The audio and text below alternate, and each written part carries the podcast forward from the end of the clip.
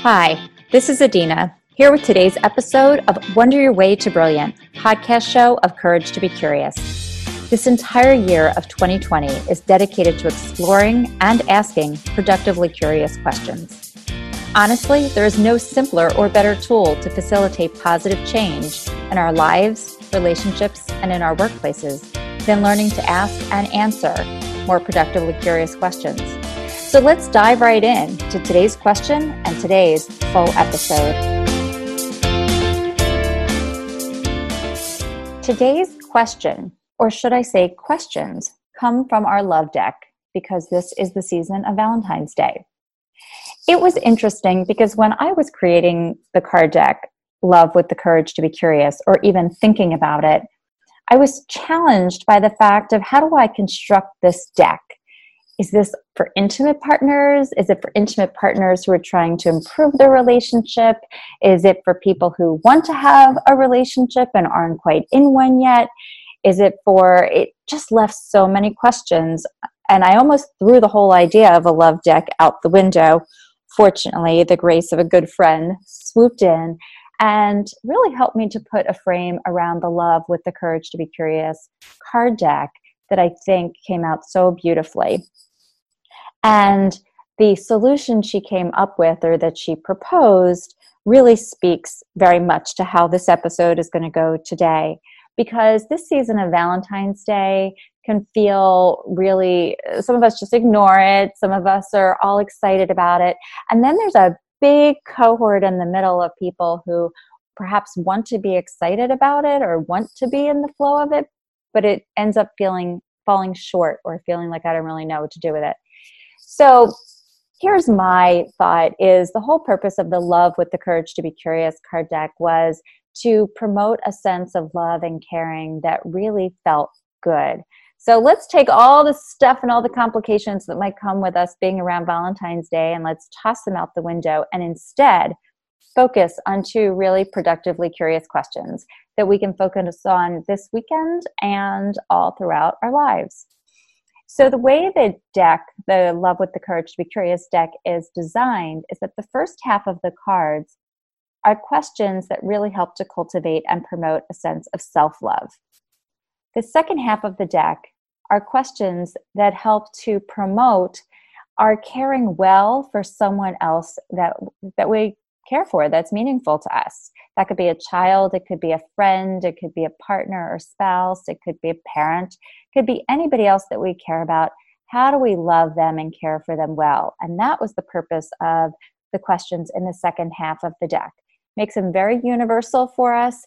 And you know this is a time of love or at least we bring a spotlight to a time of love. And so we are filled with ways and we're going to hear about them in this episode to just care for ourselves and care for other people really well what you'll notice in the card deck for those of you who have them or those of you who might get them is that there are often parallel questions uh, in terms of how do we love ourselves well and how can we care for someone else well so today's question on the self love side is how can I clean up my own self talk to match the way I would talk to someone that I love?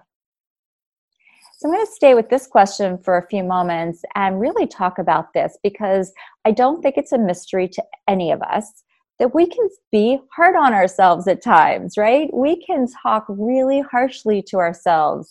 We can call ourselves idiots. We can berate ourselves for messing up we could berate ourselves for not being as good at something as someone else or for not looking a certain way, not performing a certain way, not having certain things.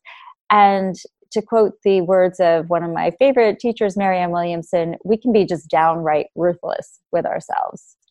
And if we actually played the recording of what we sometimes say in our head to ourselves out loud and imagined saying that to or about someone else, we would be horrified, right? We would never talk to somebody that way. We would never criticize their body with that level of detail or maybe put them down in the ways that we do. So, the invitation in this first question is how can I clean up my own self talk to match the way I would talk to someone that I love?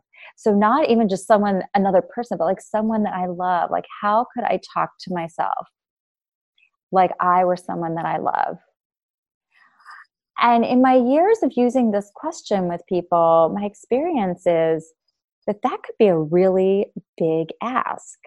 Like, not even to just speak nicely. It doesn't say to speak nicely, it says speak as though you're speaking to someone that you truly love, which means that it's wow, we have to think of ourselves as someone that we cherish, someone that we really love. And how would we do that?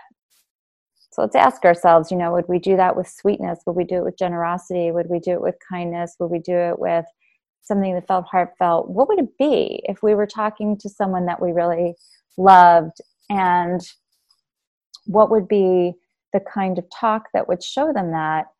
And then how could we turn that on ourselves? Would be we be willing to acknowledge ourselves for the goodness that we are? would we be willing to acknowledge ourselves for the kind hearts that we have? Would we be willing to be very, very generous with ourselves if we made a mistake and say what we might say to someone we cared about? Like, it's really not a big deal. It's okay. Like, nothing terrible is going to happen. Or, you know what? You really did the best you could and it's totally fine. Or, you know what? Maybe that mistake is the best thing that ever happened to you as I say it aloud, you could probably hear it as though that were the way you might talk to somebody else, but how frequently do we talk to ourselves that way? So, as you're going about your day, your week, I invite you to get curious about what would the language sound like if your self-talk were actually designed and and structured as though you truly, really loved and cared about and wanted to be generous with yourself. So, one of the things you might do in exploring that is you might actually sit down and write some of it out. And if it's helpful, you could imagine that you were saying it to somebody else. And then after you finish writing it as though you're saying it to somebody else, you could in, er, take out their name and insert your name. And just experiment with how that feels experiment with what it feels to talk to yourself in nice ways. And I want to address the issue of, you know, this often comes up like, well, is it selfish or is it self promoting or is it bringing too much attention to myself? Is it somehow not Judeo Christian appropriate to talk to myself in those kinds of loving and generous ways? That those things are usually reserved for other people. And I want to say, I don't believe in any of that. I believe that the more generously and the more lovingly we interact with and engage with ourselves, it's almost like that's what fills up our paint can. And if our paint can is filled with loving, warm hearted thoughts and comments, then that's what we dip our brush into to paint the world. And we can be more loving to others and others of all varieties, not just those who are really special to us, when our paint can, our own self, is filled with love. And so I like to think, as much as many of us are out there looking for love from other people, we're looking for a partner or a spouse or a children or our friends or people on social media to fill up the void that we have with for love, to feel loved that let's begin with ourselves.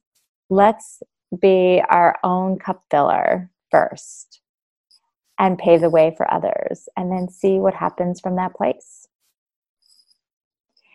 So, the second question in the deck is How can I speak to the person I care about in a kinder and more loving way?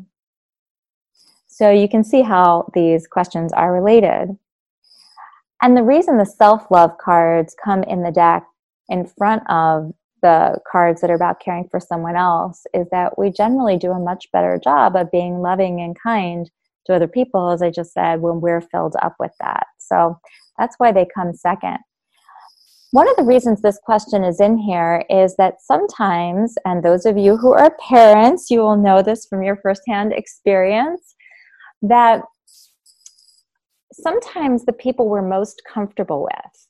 So if we're a child, that could be our parents. If we're partnered, that could be with our partner. If we're kids, you know, if we have kids at home, it's how they might be with us. Sometimes when we're really comfortable with someone, when we feel so secure in the relationship that we can kind of let things go. It's almost like letting your hair down. And then we don't really think about how are we speaking to this other person? Are we speaking to them as though they're someone that I love? Or are we speaking to them without a lot of thought or consciousness about what comes out of our mouths? And, you know, this can happen, I mean, so quickly and so easily you know someone's at home preparing dinner and somebody comes in and instead of acknowledging the hard work that's going on in the making of dinner or whatever they can say oh i thought we were going to order chinese food tonight right instead of like oh wow you've been cooking just a little example or someone makes an effort to go out and buy something that was on your shopping list of things that you needed but it wasn't exactly the right thing do we acknowledge the effort or do we just immediately comment on the fact that it wasn't the right thing or maybe it's someone even at work that we're meant to be caring about and they're working on a project and they come to show us.